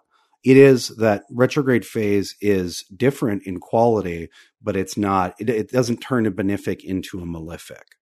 Kelly, how do you look at the, at Jupiter's retrograde phase? Yeah, uh, look, the, I think the phase is interesting to note, but I agree with you. It, it's something you sort of say to students all the time. Like a, a, Jupiter retrograde or a Saturn retrograde does not have the qualitative difference necessarily that a Mercury or a Venus retrograde. Also, because, you know, Saturn and Jupiter are retrograde a much more substantial portion of their time. So, other than the station points themselves, which I think are perhaps the more significant, that sort of pausing and holding and emphasizing that comes out of those station degree periods. You know, Mercury can be effective when, when, sorry, not Mercury, Jupiter, I beg your pardon, can be effective when retrograde. Um, it's, it's the station degrees, I think, where we get some of that significance and that shift. So the station period. So I always like to look at, you know, that four or five week period, you know, right around when Jupiter is just at 23 degrees, um, in this instance, which is not just March. I think Jupiter hit um, 23 in late Feb. Um, and, you know, basically from late Feb to the end of March, Jupiter is just at 22 or 23 Scorpio. So I don't, you know, I don't have that worry that some people do. Oh my God, Jupiter's retrograde, the sky's falling. It's just, it's just going backwards. Like you get a chance to re-emphasize, focus on the house that it's triggering in your natal chart or any planets that it might be directly activating. Yeah, I oh, what I often see with the transition from Jupiter direct to retrograde is that Jupiter direct after it comes off of that um, conjunction with the sun um, often introduces opportunities either for exterior growth or interior growth or education. And then when it hits the retrograde phase, you're looking at mm, should we say, making good on the opportunities that have introduced themselves, or you know, getting through um, the tougher parts of uh, you know, of, of, a, of, a, of a program to educate yourself or to, to take in new material. And it's a little, Jupiter retrograde tends to be a little bit more complicated.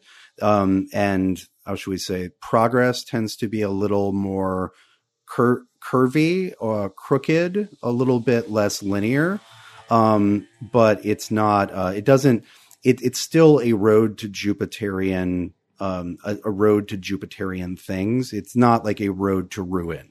Uh, it no. doesn't become the road to Saturn, for example. No, it just re- it does require more of you. Perhaps there's there's a particularly Jupiter and Scorpio. I think it's such a you know you've really got to either to dig deep or to do the work or to um, you know make sure there's substance in there essentially. Yeah, totally. Yeah. I liked what you said, Austin, about the different type of focus of the Jupiter conjunctions with the sun based on whether it was direct or retrograde. Oh, thanks. Yeah. Nice stuff.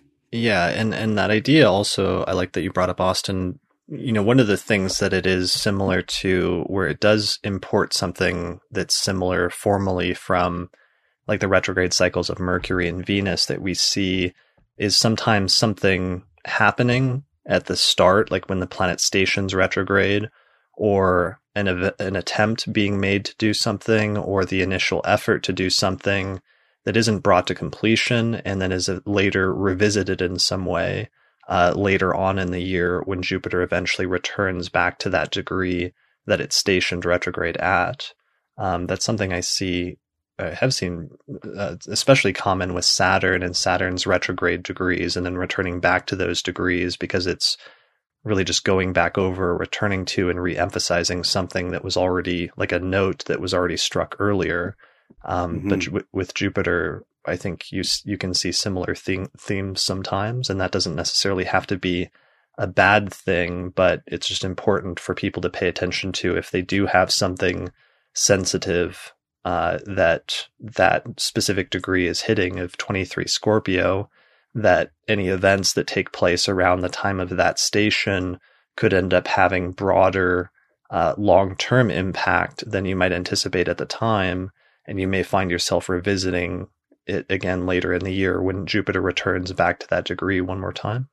Yeah, totally. And I would just like to add that when we're looking at Jupiter transits, um, because Jupiter is a benefic, um, you know, it is the greater benefic. Um, we, a lot of times we're dealing, we're not dealing quite as much with stuff that just happens to you. Um, the both of the benefics, but Jupiter in particular, um, often have a more volitional or voluntary quality. Um, you know, if we think about Jupiterian figures uh, or people who exemplify Jupiter, it, they're often successful at what they try to do. Um, we can imagine circumstances like winning the lottery where good happens to you. But um, as a default, generally good is what you create. You are successful in what you intended. And then the bad is stuff that happens to you. And I notice sometimes when I'm talking to people about Jupiter transits, they're like, well, nothing good happened to me at that mm. time. Whereas Saturn is very easy because Saturn very often happens to you uh, rather than you being the Saturn that happens. Um, and that again, you know, we're talking about growth or education, all these Jupiterian significations. These are things that you do. And it's nice when the world cooperates with you. And that's part of what Jupiter transits are about. Um, but it's you know Jupiter's uh, hermetic lot is the the lot of victory, mm. and victor victory cannot simply happen to you. You have to try to win, right? And then victory is what happens when you succeed at winning. Well, right. and I think that's that brings up a quote. You know, Jupiter people are often described as lucky, or you're having a Jupiter transit, and you're supposed to be someone who's blessed by luck. But then there's this explanation that being lucky is sort of, you know, luck is what happens where um, opportunity meets effort or mm-hmm. preparation. Mm-hmm. So I totally agree with you, Austin, and I love how we're sort of basically sort of fleshing out the idea of what a Jupiter transit is because you know, it, it's about there's a, there's an opportunity to collaborate. There's an opportunity to get things done where there's more support or more help or more on offer to you at this time. Um, but it is a good point to keep in mind that if you have a planet, you know, around that 22 or 23 degree marker of Jupiter, you know, there's three hits to that Jupiter transit and it won't complete um, until the final aspect later in the year. So there's there's a lot in there. But yeah, it's a good reminder too about the lot associated with Jupiter is about victory. But victory doesn't happen to people who stayed at home watching TV. Victory is for people who got out there and gave it a shot. And actually, oh my god, I have a really funny story about this. You know, the Winter Olympics are happening right now. Yeah. And Australia is a really summery country. And so I'm always getting questions like, do the Australians put a team in at the Olympic, at the Winter Olympics? And I'm like, look, we do. Australians are very good at like things like snowboarding and the half pipe, like the aerial types of stuff. But then I always throw out, oh, but you know, Australia's won a gold medal in the speed skating too. And people look at me like I've got three heads. Like, Kelly, you're having a Piscean fit of fantasy here. This cannot be possible. And like, no, no, we really did. And it's, this is the idea of the luck, opportunity, preparation all coming together. It was maybe 10 years ago, this, the, um, athlete is named Steve Bradbury and it's this, the short track speed skating. He's coming last. There's five people. He, but he has made it to the final. That's what I said. That's his effort is he got himself into the final. And one of the Chinese guys trips the US guy and the first four people on the last lap, they are coming around the last bend. Oh, they right. all stack it And Steve Bradbury, so far behind of them all, keeps his feet and gets over the line first. And he gets the gold medal. And the person who gets the silver and the bronze, they actually cross the finish line on their ass because they haven't got up from falling over. So that's an op- that's a great example of this idea of you know yes he got lucky but he did the hard work to get there. So well, he didn't wait at home and wait for the gold medal to be delivered to his door. He did not. Absolutely. He went to training every day for probably four years, like everyone else did. And he just slogged it away. So yeah, that's, that's a good example of what you're saying, Austin, I think, where, you know, you've got to do the work. Um, you, you can't, you've got to be in it to win it, basically. And right. that's, that's true. People sometimes think with a Jupiter transit, but it didn't happen. Like, but what did you do about it? Well, and it's that, and also it's like goods are experienced in a way that's more subtle than bad things. And that's I think that, very true. That's one of the really tough things astrologically, especially when like talking with a client or that was always one of my biggest frustrations talking with clients is that people readily recognize challenges and hardships and difficulties in their life because they're very easy to identify and to you know just just see but positive things people often take for granted or they don't stand out as much in our minds. And so sometimes in that way jupiter transits can be much more subtle than people are expecting or sometimes like it comes and it happens and like something positive happens but it's not like you know it's not like the most overtly positive just like amazing transformative thing possible and so people just kind of shrug and they're like, "Oh, okay, I guess that's that's good." And yeah, yeah, well, well, yeah, and just kind of circling back to the original point, um, you don't need to participate at all in having something terrible happen to you, right? Like you can just be in a car accident, mm-hmm. and that that's enough. You don't need to like work on that. Whereas to uh, experience success, you had to have um, you had to have picked something and put effort toward it. You know, Saturn doesn't need your help, right? Mars Mars doesn't need your help to enact its significations. Whereas with with Jupiter, it's it's you know you you kind of have to participate unless we're looking at the extremely rare you know lotto win, and even then you have to buy the ticket. Um, you know, it's not like somebody will even like let's say we have you, somebody has Jupiter in the second for a year um, or you know it's transiting the second for a year. It's not that like that will probably be a better year for money, but it doesn't mean that people will drop off bags of money in front of your door regularly. no. It means that your efforts will meet with greater success than whatever your baseline level is. Right. Yeah, that you can get a bigger bonus this year than you might normally, but you may equally be working harder for it. Or, or one of the things that's funny is I was talking to somebody recently about they had like a, a, a Jupiter transit and it was really positive in their natal chart, but it was in their fifth house. And both of their children had really good, fortunate things happen at that time. And the person was like, oh, okay, well, it's good. It's something good in my chart that's showing up in my chart, but it's actually happening in their life. And it's not that positive for me. Or I've seen people do that with like seventh house transits and something really positive happens to their, their partner. That I've seen that so often, Jupiter in the fifth, and uh, that I start including it now in my standard interpretation. Jupiter in the fifth. Something good can happen to you around fifth house stuff, or one of your children is going to get an amazing opportunity. And the other area, of the other house area I've seen it show up a lot that I now included in my interpretation, Jupiter in the eighth house. Your partner gets a financial windfall or bonus of some kind, mm-hmm. basically. So you don't get the benefit, but your partner's rolling in it for whatever reason, which I mean, it should be a benefit, I guess, too. You know, that's really funny because, um, so I have Jupiter in my fifth this year. Scorpio is my fifth and I don't have any children, but I actually didn't connect this until just now. Um, uh, a good friend of mine has four children. Um, uh, the fourth just arrived in December, and I've been like really into his kids. I'm like, oh, you know, how are they doing? Da da da, blah blah blah. You know, that three year old is just so adorable, like to the point that I'm annoying Kate. Um, right. And I hadn't connected that, like, oh, Jupiter's in your fifth house, dummy. Like, yeah. you know, of course you're you're like extra Jupiterian around kids. Right. That's one of the really difficult things in terms of researching astrology though, is like the person, it may be happening, the, the chart may be showing something that's happening like tangentially in somebody else's life that they're connected with. And, you know, if you're researching that, are, is the native aware of that or are they going to report it accurately in terms of what happened in that time? Or if you say something ha- something positive happened in the sphere of children or in the sphere of relationships during this time frame and they report saying no, I don't recall anything happening objectively in my life at that time, but it was actually happening like in the life of their partner or their children or something.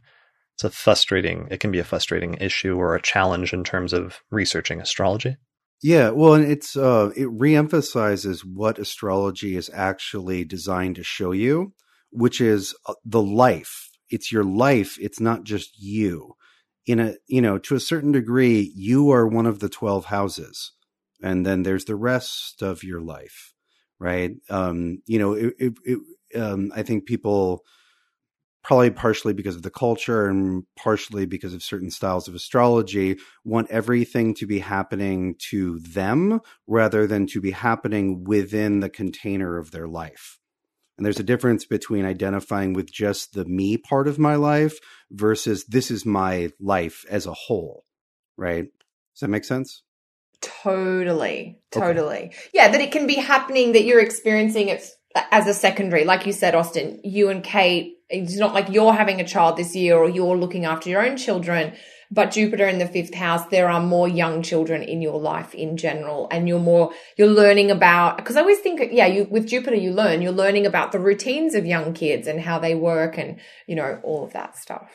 Yeah, and I'm more interested in being a benefic towards them rather yes. than be like, yeah, those are my friends' kids. That's fine. Let's go hang out. No, no, no. You right? want to like, you want to take the kids out. You want to buy the kids treats. You're like, oh my god, this kid would like this toy or whatever. Well, let's not go crazy. Okay. I'll play video games with them. There you go. That's a good thing. Make make sure no one dies. You know, while mom and dad run to the store. Correct. Yeah. And honestly, like I'm, it's funny. I'm learning about children a lot because my brother's now got two kids and, and my sister's got one on the way. One of my sisters has got one on the way. And, uh, honestly, when you've got a couple like my brother and his partner, just, just being there and saying, I'll, I'll play with these kids. you don't have to worry about them for a couple of hours is like the best gift of all. Um, anyway, this could be the Jupiter transits podcast, Chris. Yeah, I know. That's a, it's basically turning into that. That and the other people stuff happening in other people's life and showing up in your chart podcast. Well, and it is, I mean, this month to, to bring it back to our stated topic, this is a Jupiter station month. So whatever Jupiter and Scorpio is doing for all of us, we're getting a bit of a punctuation or an emphasis around that this month. Yeah. Yeah. And like, as I just experienced, maybe the station will serve to point out what Jupiter has been doing since October. Definitely. Right. Because because what I just described a pattern that has been consistent over those months, but I hadn't connected to Jupiter's time in Scorpio. I was yeah. just like, oh, fifth house. I'm going to be really creative and stuff. Yeah, that's really important because that's especially for these outer planets, the stations act as an, an intensification and like an exclamation mark behind whatever that transit is about, especially for individuals. And so it's something that perhaps has been building up already or happening at least in the background ever since Jupiter ingressed into Scorpio months ago. But for many people, especially if you have natal placements close to that degree or, or those degrees, this station, uh, because of the effect of it having a sort of intensification by sitting on the same degree for so long, oftentimes will bring those themes more to the forefront and will make them more clear at that time. So, and we'll get two of those stations. So we'll get one station at 23 Scorpio where Jupiter stations retrograde here, uh, you know, in March. And then we'll get a retrograde station, which will happen. When does that happen? Or no, it's stations July. Direct. Stations direct. direct July at 13 Scorpio. 13 Scorpio. And then eventually to sort of close up the point that I made earlier, Jupiter, Jupiter will eventually return back to 23 Scorpio for the final time in October. And yes. so that's the notion of it of it returning back to ground that it's already walked on. And so sometimes you may see a connection between some events that happened here in March around the time of the retrograde station at 23 Scorpio, and then Jupiter returning back to that degree for the final time in October. So, yeah, pay attention to what happens. All right, so that brings us back to this month and back to what happens after the Jupiter station in Scorpio, which takes place around March 8th, 8th, March 9th. It looks like the next major thing is actually the next lunation, which is a, a new moon in Pisces, right? Uh, what's the date of that? Yeah, that's around the time I think. Um, I get the right Google Doc. Pisces new moon, yeah, and the Mars ingress because I'm like those two things are big, but they are happening on the same day. Yeah, things. Uh, in short, things really start changing quite quickly once we get into the second half of the month. Yeah, so this is second half of the month, and it basically gets started. I mean, this really the new moon does act as the the dividing point, I think, in the month. So the new moon takes place at 27 degrees of Pisces on March 17th. And at the time of the new moon, Mars is like literally at the very last degree and minute of Sagittarius. It's at 2959 Sagittarius. And then uh, just a little bit later, like within an hour or two of the new moon, Mars makes its ingress into Capricorn. And and the moon, the the the very new moon squares Mars um, in Capricorn only a few hours after that new moon. So we get introduced um, to yes. Mars in Capricorn immediately. And it's the moon, it's the moon just a few hours after the the new moon in late Pisces, ingressing into Aries, into Mars ruled Aries, and then making a square with Mars just barely into Capricorn. And of course, the square is Mars's aspect. So we're introduced to that actor quite thoroughly, quite early. Yes. So we could expect maybe, as much as it is a Pisces new moon, even I have to kind of get into the warrior camp here with the Mars, the moon Mars square. There's some frustration or there's some tension or there's an irritation or an annoyance. And I think it's kind of going to draw our attention to what we need to do over the next two months with Mars in Capricorn, because Mars will be slowing down for its own retrograde by the time it gets to the end of its journey through Capricorn. But the other thing that Mars in Capricorn serves to do is tie into the longer trend of Saturn in Capricorn. And so it is really this sort of there is I, I, don't know if heavy is the right word but there is this sense of needing to knuckle down or to get on with things or to do some you know reorganizing of, of expectations and deadlines and boundaries so that things are more realistic because we've got to get on with what we've got to do and we've got to stay on target. Yeah I, I think that's right. And if we take a second to contrast mars in sagittarius and mars in capricorn um, as we discussed last month, Mars in Sagittarius is Mars in a Jupiter ruled sign. It has a lot to do with enthusiasm and reason and meaning for action. Whereas Capricorn is an earth sign, and it's the earth sign where Mars is most comfortable. It's exalted there. And so with Capricorn, it's more like, well, I don't care how you feel about it or whether you're enthusiastic or not. These things need to get done. Are you going to take care of these problems or not? I don't, you know, it doesn't matter, especially with Saturn, right? Saturn's like, I don't care if you're excited about it. I don't care if it's meaningful. It needs to get done. Yes. So it's that idea of the contrast, Austin, I guess, around the responsibilities and the due diligence and that you've made this commitment and it doesn't matter if you've now changed your mind. You've either got to honor that commitment or you've got to have a hard conversation about what Ooh, that's a, yeah, yeah, yeah. That. That's a good way to put it in terms of what you've bound yourself to, what commitments you've made. Or, yeah. and also what requirements your life has, right? Like everybody's going to have to pay tax or everyone in America is supposed to pay taxes while Mars is in Capricorn this year. Yes. Yes. Right. And so that, that, idea of like rules and laws seems to be like a really frequent theme with uh, Capricorn. Yeah, Saturn and I've, there's been a lot of um, one thing that was interesting to watch since we did our Saturn and Capricorn uh, discussion was uh, how many people have been convicted of various things, like the the law and order and being on the wrong side of the law theme that we saw historically and anticipated this time. Definitely, definitely already in effect.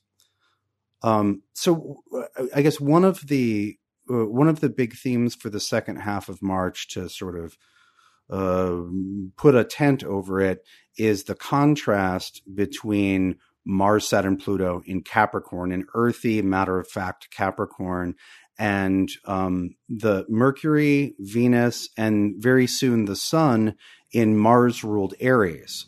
because Aries is Mars ruled, but it has a very different quality than than Capricorn. Right. Kelly, how do you see the the contrast between Capricorn and Aries and how do you how would you approach trying to navigate that? Yeah, I think it's a really good distinction to make, Austin. And I think, you know, when you, when we think about, you know, Mars being in rulership in Aries versus being exalted in Capricorn, we do get a more productive version of Mars in Capricorn. And I think the Capricorn versus, you know, I think it, on the cardinal side, like Aries is just so reactive. It's, it's what I call reactive responsive. It, it's doing before it's thought or planned or considered the consequences thereof. Whereas Capricorn is almost the complete opposite. There is no acting and no doing until we have fully assessed and done this due diligence kind of report on the long term consequences or impact. So I, I, do think it's an interesting tug, if you like, and, and be, being a square aspect, there is that friction between what you want to do now or that immediate urge that you want to satisfy versus that desire to stay focused on something that has a longer time frame or needs more of that consistent measured output. And that I think is going to be something that we're all dealing with to a certain extent in this second half of March, even and, and heading into April, because that Aries sort of um, Aries Capricorn face off, if you like, um, is really dominant um, for that Aries season or Aries month. Yeah, it persists well into April.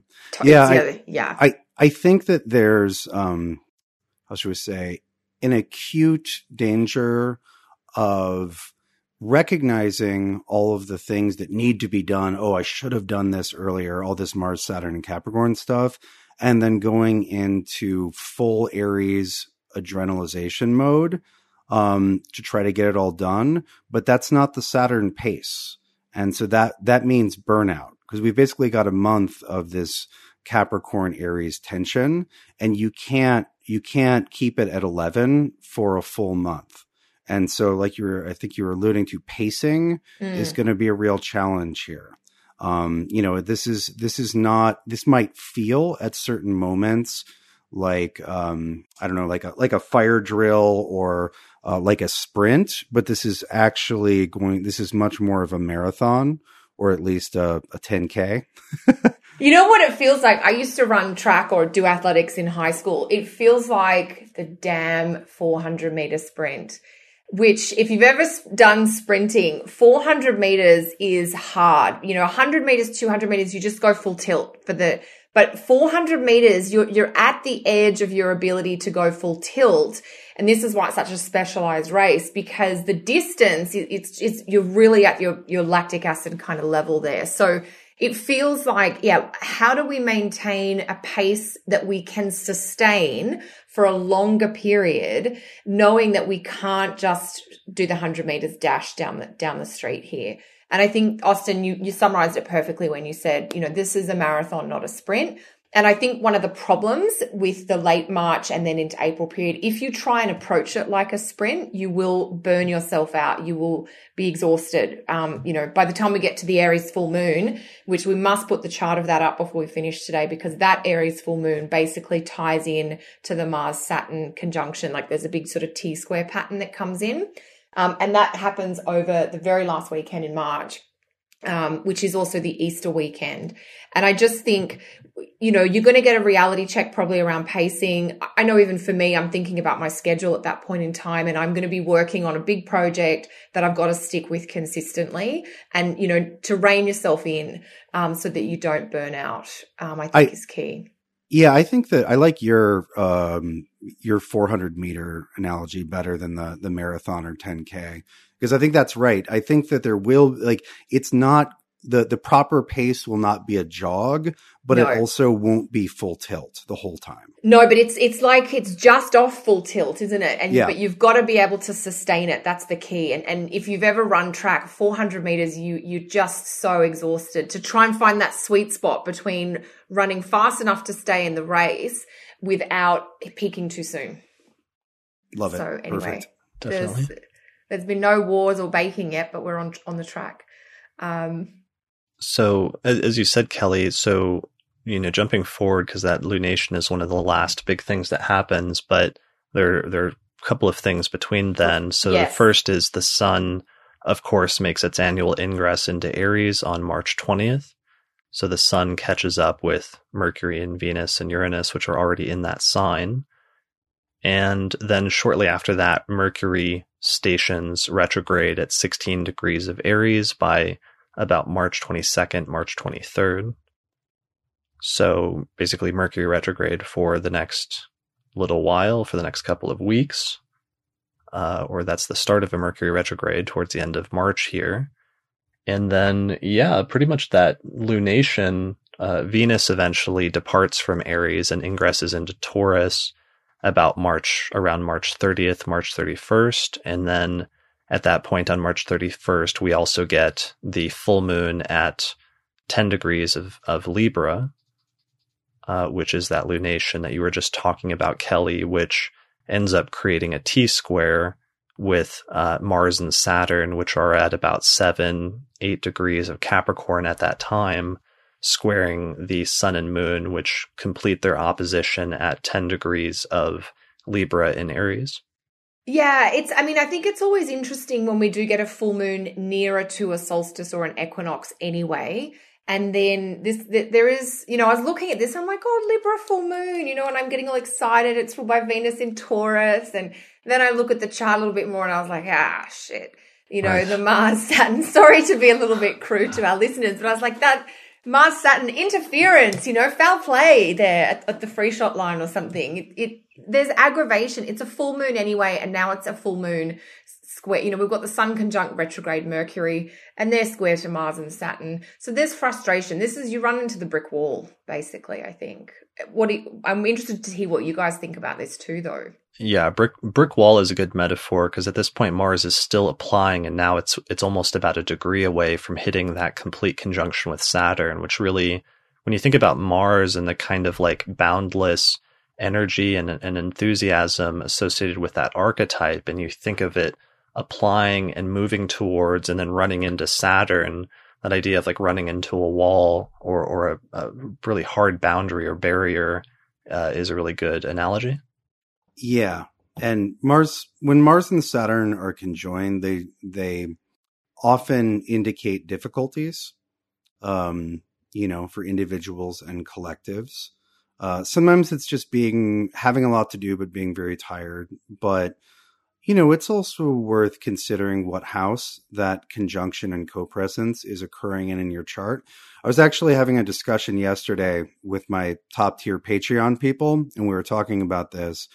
And I, I, I had two, I think, worthwhile things to say about working with that or preparing for that period of co-presence, and certainly the conjunction, the exact conjunction itself, most of all and one is the the proactive um, art of if you're going to have if if the story that wants to be told during this period is a Mars Saturn and Capricorn story, pick your ordeal in in which you're going to experience that rather than waiting for the ordeal to come to you right? So you know instead of trying to take it easy and having a rotten time pick something hard that's worth doing.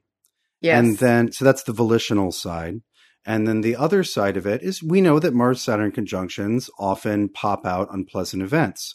And so, you know, on a very simple level, look at that house and during the the Jupiterian half of uh, March, consider consider how you might um, safeguard that area of your life or be prepared to deal with a little something.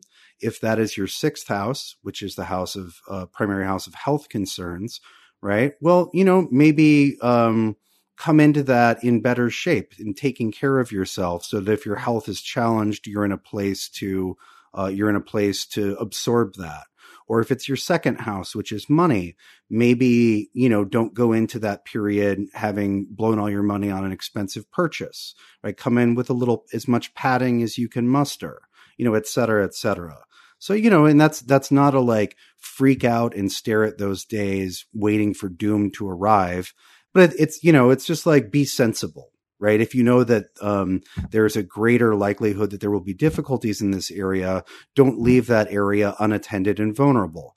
And also do your best to pick your trial rather than have your, your trial pick you. Which I is actually sorry, go Chris. I just like that statement to freak out and wait for that. That's like a good motto or like title for an astrology book or something. Well, and it's something that I think we all mm, worked through at various points in time, and that I think is inevitable to. It's inevitable part of learning how to incorporate astrology into your life. Um, is once you get a sense of when good things might happen and bad things might happen to you, there's a tendency to stare at those dates and wait for it to land on you. Right. Um, and that, you know, if you're going to use astrology, you need to be able to put it in context and incorporate it without, uh, without, without it creating a giant stress ball. Cause that stress ball in of itself is not going to help you. Yeah, I mean that's something I still struggle with, and I actually have a question of that. I'm not entirely sure that that's something that any astrologer ever fully gets over or gets around, and on some level, the practice almost naturally lends itself to, and so it's more of like an ongoing process that all astrologers work through and and have to wrestle with on some level. I mean, do you feel like that you ever fully transcend that completely, Austin? Like if you're if you're talking like really honestly. Um. Well, okay. So I'm certainly worried by far, far, far less than when I first realized astrology was real. Sure. That's a pan. That's a panic moment, right? Um. But what I, I would agree that there there's an ongoing process, almost like hygiene or digestion, um, with the astrology that you can look at, like seeing that you know those two year that two year period is not going to be the high point of my life in fact that might be the hardest of this decade right but there is this is actually uh, very much um, the method of the stoics which is to work through it ahead of time. Say okay if this is going to happen if if this happens instead of just being like oh my god it can't happen. It's way too awful. Instead put yourself there and get used to it right? This is the, the there's a there are there a series there some Buddhist schools uh, advise people to contemplate the various ways that the body can die ahead of time because it's going to die. The body's going to die. And so getting acquainted with the fact that these might happen to you um, takes it out of that panicked and immediate response. It doesn't mean you have to love it. Um, but there's a level of accept, there's a level of of uh, working through things ahead of time, which allows you to be more calm and centered in the moment. And this is also uh, this was part of Napoleon's military genius. Um, he did not plan. Uh, he did not expect everything to go as planned, but he would sit. He would sit there in his tent at night, and he would work through all of the problems that could happen. What if you know? What if the cavalry doesn't swing around in time? What if the cannons are jammed? And he'd think, okay, well, what am I going to do at that point? Right? Because and then and so when he came to those inevitable moments of chaos, he'd already thought through them was like okay i have these options at these at this point rather than being emotionally attached to things going perfectly. And so um you know our lives are less chaotic than those of a 19th century general um but we can still apply that. You know if you're afraid of something sit with it for a while. And, and there are of course situations that are terrible but most of what we're afraid of is actually not that bad when it happens, it doesn't end the world, right? Because we have an emotional response, which is, oh my God, you know, that's, that can't possibly happen. That'll shatter everything. But these things happen and they don't. And, um, you have to sit with things a little bit in order to get through the panic. Right. Yeah, and I and I understand that that's the that was actually the original purpose for astrology. It's one of the things I noted in my book that literally the only philosophical statement that all the astrologers agreed on, at least in the Greco-Roman period, was this very stoic idea that the purpose of astrology is to get used to the things that you have to accept about the future so that you can come to terms with them and not be extremely depressed when they happen or extremely overjoyed when they happen or what have you, but you develop a certain amount of balance and, and sort of equilibrium that you can approach all events in your life with. That being said, that's like the ideal if you're like a enlightened stoic sage, but like in reality, in, in, in a practical, like working sense, one of the I don't want to say pitfall because I don't want to frame it too negatively, but things about astrology and working with it, especially as we do is in a more predictive forms of astrology, is that the astrologer, there's always still a certain amount of uncertainty about precisely how a specific and, and a certain amount of like wiggle room for how a specific transit or Time Lord period or whatever is going to manifest itself in terms of the specifics. And as the astrologer, one of the tricky things is that you've seen already and you know the full spectrum of like worst case scenario and like best case scenario. And you don't always exactly know precisely where it's going to fall on that spectrum. And that uncertainty in and of itself can sometimes be troubling. And I've seen that and sort of almost sat and thought about and like meditated on that uncertainty and the things that it raises in one's mind as you're thinking about it in anticipation and the extent to which that's helpful or not helpful or how astrologers sort of deal with that?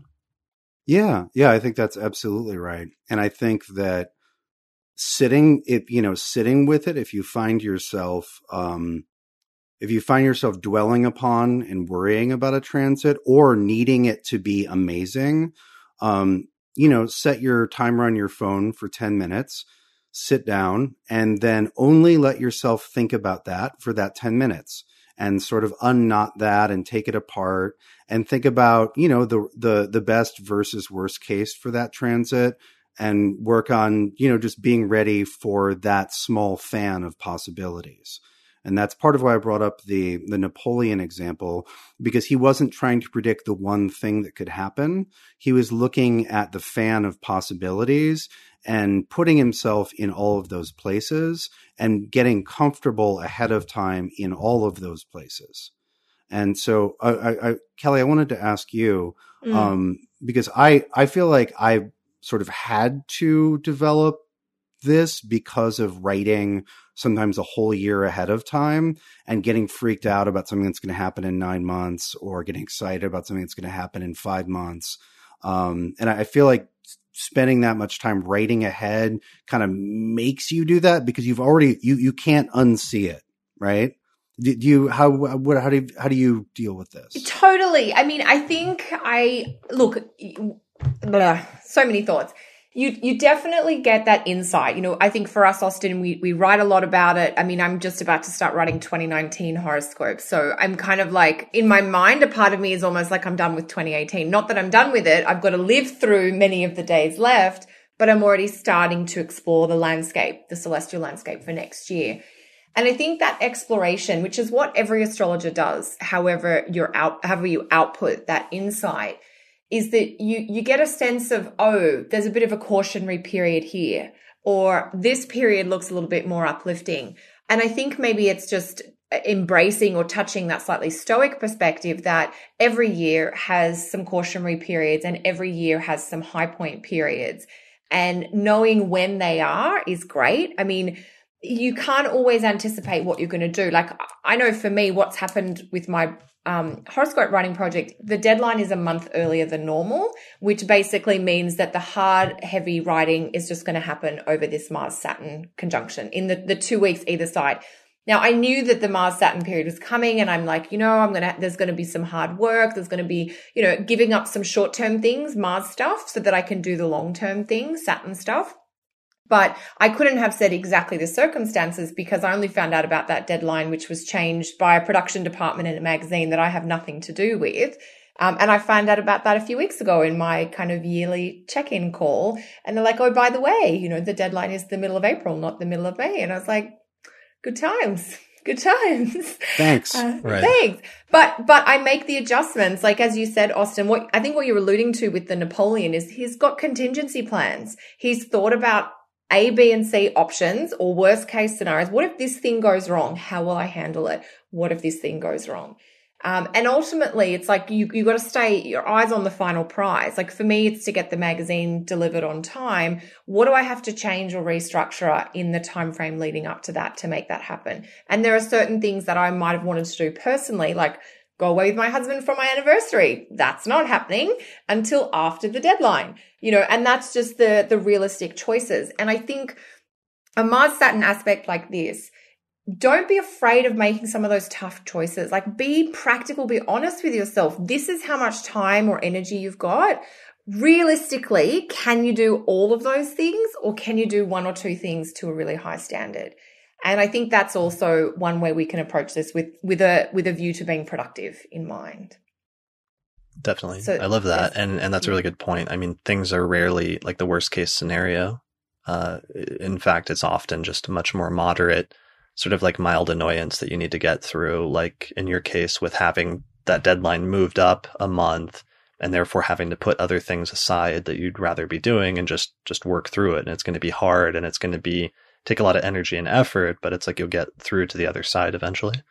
Totally. And you, you I think that's just and, and that's a mindset though and every person based on the the natural themes in your chart is either open to doing the hard work and making the changes or resist them to start with because some people's personalities with certain placements or chart configurations are like no i don't want to do it on this time frame and you know you can dig your heels in and then two weeks of that time frame is gone and you've still got to make up whatever you've got to make up so totally yeah sure all right. Well, I think this is actually bringing us to the end of this episode, as I think we've run out of days of March and astrological alignments to talk about. Um, are there any major ones that we're totally overlooking or that we forgot to mention for the later part of March? I don't believe so. I have one more thing to say just about that full moon in Libra. Mm-hmm. So that the full moon in Libra highlights the Mars and Saturn, but it also highlights Venus's ingress into Taurus, where very, Venus is very strong because the Libra moon is ruled by that Venus. And so to jump back to Kelly's um, uh, 400 meter dash, um, I think maybe this is an eight, this is two 400 meters, and that like the moment to pause and reassess and maybe catch your breath is the full moon right? Because the full moon, the, the sun and the moon, the left and the right eyes are, are staring right at Mars and Saturn, right? So it's not that the race is over, but there is this Venusian ingress, and that is the ruler of the moon. So we can't like, forget that because that is the best thing at the end of March. And it's not because it's not a it's not a this begins a period of leisure. It's that you might need to make yourself um, do a little bit of leisure in order to complete the second ra- leg of the race right? So and this, so it, if yeah, this is the the track. You're at the track meet. You've done your heats of your 800 meter, your 400 meter dash, and your 400 meter race, and now you're going to back up for the final because you made it through. But the turnaround to the final is maybe not as long as you would like, but you've still got a bit of time to rehydrate or get a massage in between. Exactly. Exactly. I flogged well, that metaphor to death. and it, and the ingress is also just the glimmer of hope at the end of the tunnel because like the Mars Saturn conjunction is so close to being complete at that point, and it eventually does complete in early April. And then not too long after that, Venus will then catch up to those same degrees from Taurus and sort of trine Saturn in Capricorn and then trine Mars in Capricorn. And, and as the, those two planets are separating from that conjunction, and so there's this sense of like easing things down or the tensions starting to dissipate to some extent after that point. Exactly. All right, good times. Well, uh, I think then that that's it for for March. So that has been our our monthly forecast for March, and we will have to check in again in a month uh, to, I guess, then talk about April. And you yeah. know what? I'm sure when we actually record this, the Mars Saturn thing will probably be building. oh right, yeah. Our next so, record will be in that time. All right. Yeah, so, it'll have to be. Yeah. So everything we just said will all be like culminating at that time for the next recording. Well, good. I mean, then we'll hopefully have something to, to talk about for another two hours like this episode has been. Yeah, definitely. I don't think we're in any danger of running out of things to talk about. Right. so so Kelly, do you have anything coming up this month? Are you doing anything? You know what? I, I don't have any special events because oh I, am going to NORWAC. I'm I'm doing the NORWAC conference. That's I'm not doing any other teaching this month. Um, That's in yeah. March. Yeah, the NORWAC conference is two months early this year to accommodate UAC. So it will be the weekend, basically the 23rd to the 25th of March in Seattle. So if anyone is going to be in the neighborhood, come on down. Awesome. And what Austin, about you, Austin? You got any um, classes um, or anything? Yeah, I have um, I have two webinars that I'm doing this month. Um, one of them is on Saturn and Capricorn, and it's mm, it's uh, I believe I titled it "The Grimoire of the Grumpy Goat: Magical Approaches to Saturn and Capricorn." Um, and so that's going to be a combination of remedial approaches to Saturn and Capricorn, as well as active magical approaches. We'll be looking at some recipes from the Picatrix, and we'll also be looking at certain planetary remediation strategies from Jyotish for, you know, the, you know, actively working with Saturn and Capricorn. And then I'm also doing a webinar on uh, the astrology of generations. And this is something that I know all three of us are interested in or and aware of. But, um, you know, I, I, just keep seeing these kind of terrible articles about millennials and Gen Xers and all of that. And astrology has, um, if we use the outer planets, particularly Pluto, we have a very elegant system for looking at generations and generational qualities. And so I've been meaning to write it up for literally four years and i figured i just i just uh, have a webinar and talk about it and explain it. Like here's astrology's take on that. It's pretty it's pretty elegant and it fits it actually fits things um, better than a lot of the the discussions that i hear online. And then not this month but beginning in april i'm beginning another eight month eight month round of the fundamentals of astrology so that's my my zero to sixty class. Zero to sixty in eight months. The acceleration is not intense, but uh, that's because it's a process. You know, you don't learn astrology in one cool webinar.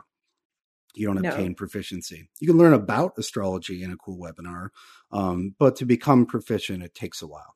So that I'll be gearing up for that to begin in April, and enrollment is open. Brilliant. And people can find out more information about that on your website, which is austincoppock.com, right? Yep. I forgot one thing. Um, I'm doing a free talk at the AYA on Wednesday night about how to set up your business as an astrologer. Oh, that's awesome. That would Very be nice. a great talk. And that is that a free talk or donation? It's free, yeah, through their, their you know, their Wednesday night drinks thing. Um, so I think it just find the AYA on Facebook basically. Right, or their website is like youngastrologers.org, I believe. I believe so. You guys will be able to tell us good. All right. Yeah, well, so we, yeah. We should know, right? I was just thinking right. you guys should know. Just do it do a Google search for the Association for Young Astrologers and you'll find their website and there you'll find the link to Kelly's free webinar on that, which would be great for everyone to attend if you have even a passing interest in pursuing astrology professionally or doing consultations at some point. Yeah, we're going to talk about how to set rates for consults if you're doing writing gigs, how to price it, you know, so just a few ideas about the business side of it, which is so critical to getting started. So, yeah. Definitely.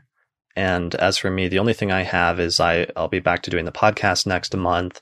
And I recently released, I meant to mention a webinar that I just did that's two and a half hours long on zodiac releasing from the lot of Eros and how to use that technique in order to divide up your entire life into chapters and paragraphs with respect to relationships, uh, and specifically to identify different periods that are uh, auspicious for relationships and in which relationships are more likely to happen, including major transitions in your love life. So it's a pretty cool technique, and I'm glad that I finally got a chance to do an up to date webinar on it because it's been one of my main timing techniques that I've developed over the past decade. Nice. Excellent. I caught right. a little bit of that live and I'm looking forward to the recording. So thank you for all your hard work. Awesome. Cool. And I'll put a link to that in the description page on the Astrology Podcast website. And otherwise, yeah, thanks everyone for listening. Uh, thanks to our live audience of patrons who attended. Uh, I appreciate it. And you got to see some of the behind the scenes stuff as we dealt with technical issues, which I'm sure was fun. Uh, so yeah, uh, if you, uh, if you, as always, if you enjoy the podcast, please uh, and you're listening to it on iTunes, please go to iTunes and give us a good rating since it'll help other people to find it. Uh, if you're interested in supporting the podcast, then please consider becoming a patron on our page on Patreon. And otherwise, yeah, we'll see you again next month. So thanks everyone for listening, and we'll see you next time. Bye. Bye.